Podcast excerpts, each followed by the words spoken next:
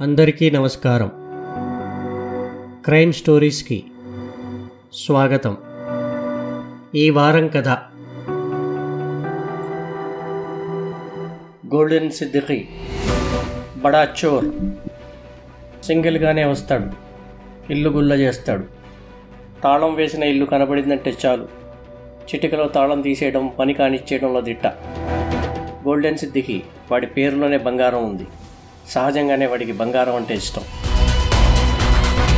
కన్నం వేసిన ఇంటిలో బంగారం కంటబడిందంటే చాలు.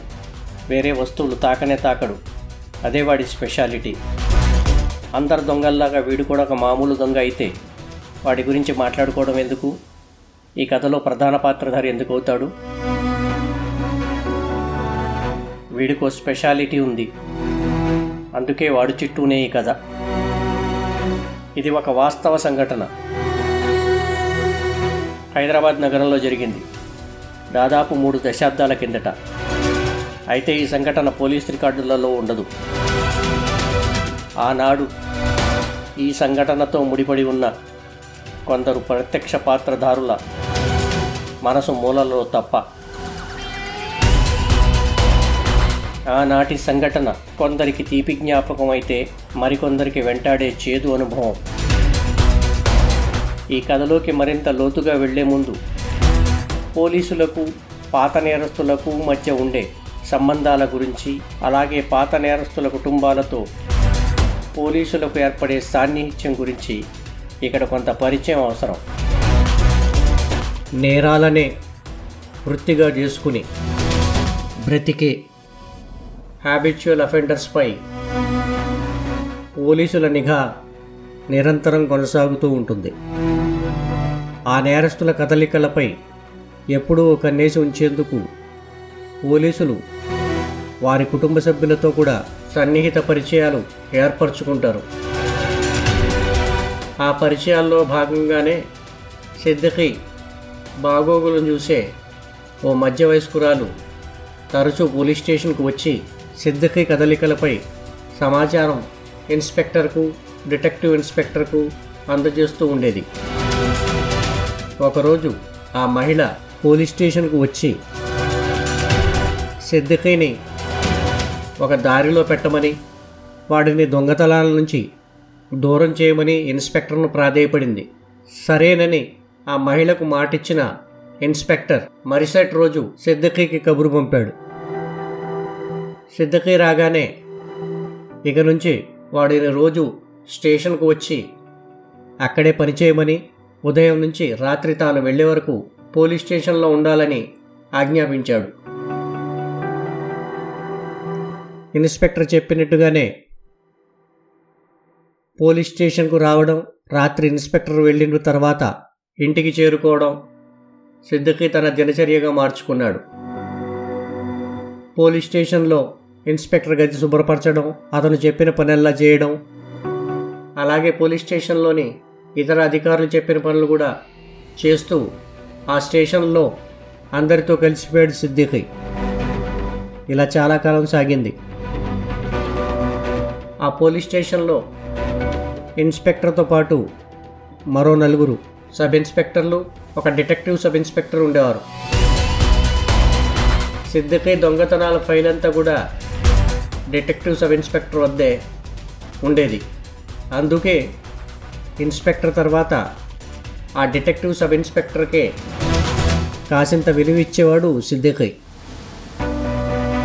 సిద్దికీకి పోలీస్ స్టేషన్తో సహవాసం చాలా నెలల పాటు చాలా సాఫీగా సాగిపోయింది. అంతా సవ్యంగా జరుగుంటే ఈ కథ ఉండేదే కాదు. అనుకోని విధంగా ఒకరోజు ఆ స్టేషన్లో డిటెక్టివ్ సబ్ ఇన్స్పెక్టర్ బదిలీ అయ్యాడు. అతని స్థానంలో కొత్త డిటెక్టివ్ సబ్ ఇన్స్పెక్టర్ వచ్చాడు. ఆ కొత్త డిటెక్టివ్ సబ్ ఇన్స్పెక్టర్ కానిస్టేబుల్ స్థాయి నుంచి పైకి ఎదిగి సబ్ ఇన్స్పెక్టర్గా పదోన్నతి పొందినవాడు. నేరస్తుల ఒంటికి మామూలు భాష సరిపోదని దండం దశకం బాగా ప్రయోగిస్తేనే నేరస్తులు దారిలో పడతారని ఆ సబ్ ఇన్స్పెక్టర్ బాగా నమ్మేవాడు. ఆ సబ్ ఇన్స్పెక్టర్ రాకతో అంతవరకు పోలీస్ స్టేషన్లో సాఫీగా సాగిన సిద్దికి ప్రయాణం గతుకుల రోడ్డుపై పడ్డట్టు అయ్యింది ప్రతిరోజు చీటికి మాటికి ఆ సబ్ ఇన్స్పెక్టర్తో చీవాట్లు తినడం అప్పుడప్పుడు లాఠీ దెబ్బలు రుచి చూడడం సిద్దిఖీకి దినచర్యగా మారిపోయింది. దీంతో స్టేషన్ పీడ వదిలించుకోవాలన్న కోరిక సిద్దిఖీలో రోజు రోజుకు బలియం కాసాగింది. ఆ నోట ఈ నోట ఈ సంగతి తెలుసుకున్న ఇన్స్పెక్టర్ ఒకరోజు సిద్దిఖీని పిలిచి సంగతి ఆరా తీశాడు. కొత్తగా వచ్చిన డిటెక్టివ్ సబ్ ఇన్స్పెక్టర్ తనను ఇబ్బంది పెడుతున్నారన్న సంగతి ఇన్స్పెక్టర్కు వివరించాడు సిద్దిఖీ. సిద్దిఖీ నుంచి సంగతి తెలుసుకున్న ఇన్స్పెక్టర్ ఆ డిటెక్టివ్ సబ్ ఇన్స్పెక్టర్ను పిలిచి కాసింత మందలించాడు. సిద్దిఖీని దారిలో పెట్టడానికి తన వంతు పాత్ర పోషించమని ఆ సబ్ ఇన్స్పెక్టర్కి చెప్పాడు. సిద్దిఖీ కోసం ఇన్స్పెక్టర్ తనకు చీవాట్లు పెట్టడం ఆ సబ్ ఇన్స్పెక్టర్కి మరింత కోపాన్ని తెప్పించింది. ఆ కోపాన్ని అతడు దిగమింగుకున్నాడు. సమయం చూసి సిద్దిఖీకి గుణపాఠం నేర్పాలనుకున్నాడు.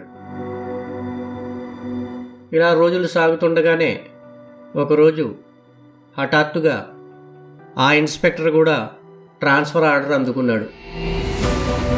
ఇన్స్పెక్టర్ బదిలీపై వెళ్ళిపోవడంతో సిద్దిఖీ జీవితం పోలీస్ స్టేషన్లో మరింత దుర్భరం అయిపోయింది. ఇక తాను స్టేషన్లో కొనసాగలేను అన్న నిర్ణయానికి వచ్చిన సిద్ధకి ఒకరోజు ఎవరికి చెప్పకుండా స్టేషన్ నుంచి జారుకున్నాడు. చాలా రోజుల పాటు పత్తా లేకుండా పోయాడు. సిద్దిఖీ కోసం కొన్ని రోజుల పాటు ఆ సబ్ ఇన్స్పెక్టర్ కూడా ఆరా తీసి ఆ తర్వాత పట్టించుకోవడం మానేశాడు. సిద్దిఖీ పోలీస్ స్టేషన్ నుంచి వెళ్ళిపోయాడు కానీ వాడికి సబ్ ఇన్స్పెక్టర్ పై ఉన్న కోపం మాత్రం తగ్గలేదు. ఆ సబ్ ఇన్స్పెక్టర్ చెయ్యని నేరానికి తనను దండించడం ఒకటి రెండు కేసుల్లో తనను అనవసరంగా ఇరికించేందుకు ప్రయత్నం చేయడం గుర్తుకు వచ్చి ఆ సబ్ ఇన్స్పెక్టర్పై ఎలాగోలాగా కసి తీర్చుకోవాలనుకున్నాడు సిద్దికి ఏం చెయ్యాలో పాలుపోక చాలా రోజుల పాటు సతమతమయ్యాడు.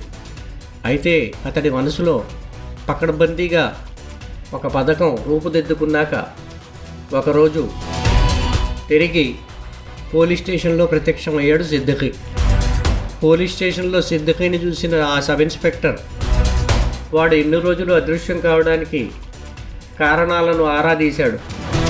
సిద్దికి చెప్పిన సమాధానాలు అతనికి సంతృప్తికరంగానే తోచడంతో తిరిగి స్టేషన్లో పనిచేసేందుకు సిద్దిఖీకి పర్మిషన్ ఇచ్చాడు.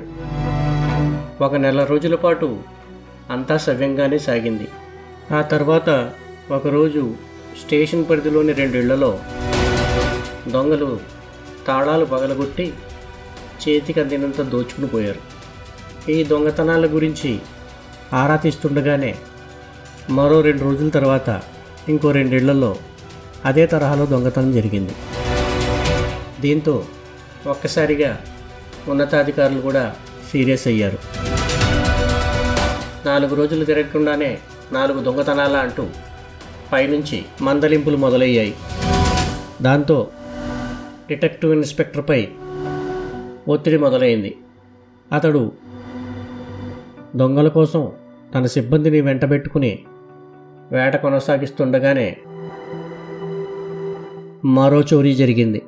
దీంతో ఆ సబ్ ఇన్స్పెక్టర్ బెంబేలు ఎత్తిపోయాడు ఏం చేయాలో పాలుపోలేదు ఉన్నతాధికారులు కూడా ఇన్వాల్వ్ కావడం మొదలుపెట్టారు. ఇది సరిపోదన్నట్టు ఒకరోజు రాత్రి ఆ స్టేషన్ పరిధిలో ఉండే ఓ పోలీసు ఉన్నతాధికారి ఇంట్లో దొంగలు కన్నం వేశారు. ఆ ఉన్నతాధికారి భార్యా పిల్లలతో సహా ఊరికి వెళ్ళిన సమయంలో ఈ దొంగతనం జరిగింది. ఆ ఉన్నతాధికారి ఎవరో కాదు సాక్షాత్తు నగర నేర విభాగం డిప్యూటీ పోలీస్ కమిషనర్. దీంతో ఆ డిటెక్టివ్ సబ్ ఇన్స్పెక్టర్ జీవితం నరకప్రాయంగా మారింది. ఏం చేయాలో తోచక తలపట్టు కూర్చున్నాడు. స్వయాన డీసీపీ ఇంట్లోనే చోరీ జరగడంతో ఉన్నతాధికారులంతా స్టేషన్లో వాలిపోయారు. వాళ్ళు అడుగుతున్న ప్రశ్నలకు సమాధానం చెప్పలేక బిక్కముఖం వేసుకుని ఆ సబ్ ఇన్స్పెక్టర్ పడుతున్న అవస్థలను చూసి సిద్ధికి లోపలే ఆనందపడసాగాడు. ఈ తతంకం అంతా మూడు నాలుగు రోజుల పాటు జరిగింది. ఎంత వెతికినా దొంగల ఆచూకీ దొరకడం లేదు. దొంగతనాలు చాలా పకడ్బందీగా జరిగాయి. ఏ ఒక్క చోట కూడా నిందితులు తమ వేలిముద్రలు దొరకకుండా జాగ్రత్త పడ్డారు. పోలీసులందరూ కలిసి పాత నేరస్తుల జాబితాలను తిరగదోడి ఈ తరహా నేరాలు ఎవరు చేసుంటారా అంటూ కసరత్తులు మొదలుపెట్టారు. దాదాపు నెల రోజులు గడిచిపోయాయి. దొంగల జాడే లేదు. కేసులు పరిష్కారమయ్యే మార్గమే కనిపించడం లేదు. సబ్ ఇన్స్పెక్టర్ జీవితం దుర్భరంగా మారిపోయింది. ప్రతిరోజు పై అధికారులతో చీవాట్లు. ఏం చేయాలో తోచక దీర్ఘకాలిక సెలవు పైకి వెళ్ళాలని నిర్ణయానికి వచ్చేశాడు. సెలవు కోసం చేసిన ప్రయత్నాలను కూడా ఉన్నతాధికారులు తిప్పికొట్టారు. చెక్ చేస్తే సస్పెండ్ చేస్తామంటూ హెచ్చరించారు. ఎలాగైనా దొంగలను పట్టుకోవాల్సిందే అంటూ హుకుం జారీ చేశారు. దీంతో అతడి బతుకు రోడ్ల పాలైంది. సిబ్బందిని వెంట పెట్టుకుని అనుమానం ఉన్న ప్రతి చోట వెతకడం పాత నేరస్తుల జాబితాను తిరగదోడుతూ పరుగులు పెట్టసాగాడు. ఇదంతా గమనిస్తున్న సిద్దిఖి మనసు ఆనందంతో కీరింతలు కొట్టసాగింది. సబ్ ఇన్స్పెక్టర్కి ఒకరోజు అనుమానం సిద్దిఖి వైపు మళ్ళింది. అయితే సిద్దిఖిని అనుమానించేందుకు తగిన ఆధారాలేమీ అతనికి కనిపించలేదు. ఎందుకైనా మంచిది. ఒకసారి అతన్ని విచారిస్తే అనుకున్నాడు సబ్ ఇన్స్పెక్టర్. ఆ తర్వాత తొందరపడకూడదు అనే నిర్ణయానికి వచ్చి తన క్రైమ్ కానిస్టేబుల్ని పిలిచాడు. ఈ దొంగతనాలు జరిగిన కాలంలో రాత్రి వేళల్లో సిద్దిఖి కదలికలపై ఆరా తీయమని పురమాయించాడు. రెండు మూడు రోజుల పాటు కలియ తిరిగిన క్రైమ్ కానిస్టేబుళ్ళు తిరిగొచ్చి అనుమానించదగ్గ అంశాలు ఏవి కనిపించడం లేదని ప్రతిరోజు సిద్దిఖి ఇంటి వద్దనే ఉన్నట్టు బలీయమైన సాక్ష్యాలు ఉన్నాయని రాత్రి వేళల్లో ఇంటి దగ్గర ఉదయం పూట స్టేషన్లో గడుపుతున్నారని బస్తీవాసులంతా చెప్తున్నారని సబ్ ఇన్స్పెక్టర్కు వివరించారు. చిన్నపాటి క్లూ లేకుండా సిద్దికిని ప్రశ్నించడం సమంజసం కాదన్న నిర్ణయానికి వచ్చిన సబ్ ఇన్స్పెక్టర్ వేరే కోణాల్లో దర్యాప్తు కొనసాగించసాగాడు. అదృష్టం కలిసి వచ్చినట్టుగా ఒకరోజు ఆ ఇన్స్పెక్టర్కు ఓ ఇన్ఫార్మర్ ఉప్పందించాడు.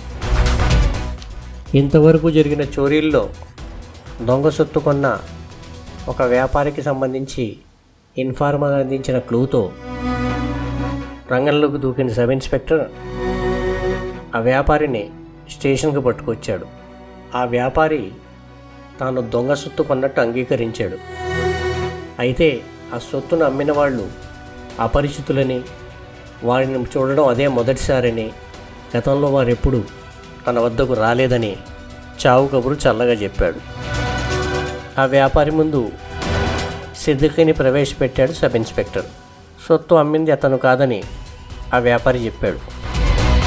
దీంతో ఏం చేయాలో పాలుపోలేదు.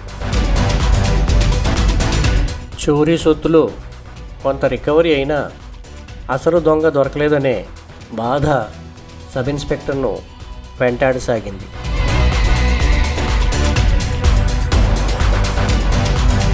మరి దొంగ దొరికాడా? అసలు ఈ కథలో చివరకు ఏం జరిగింది?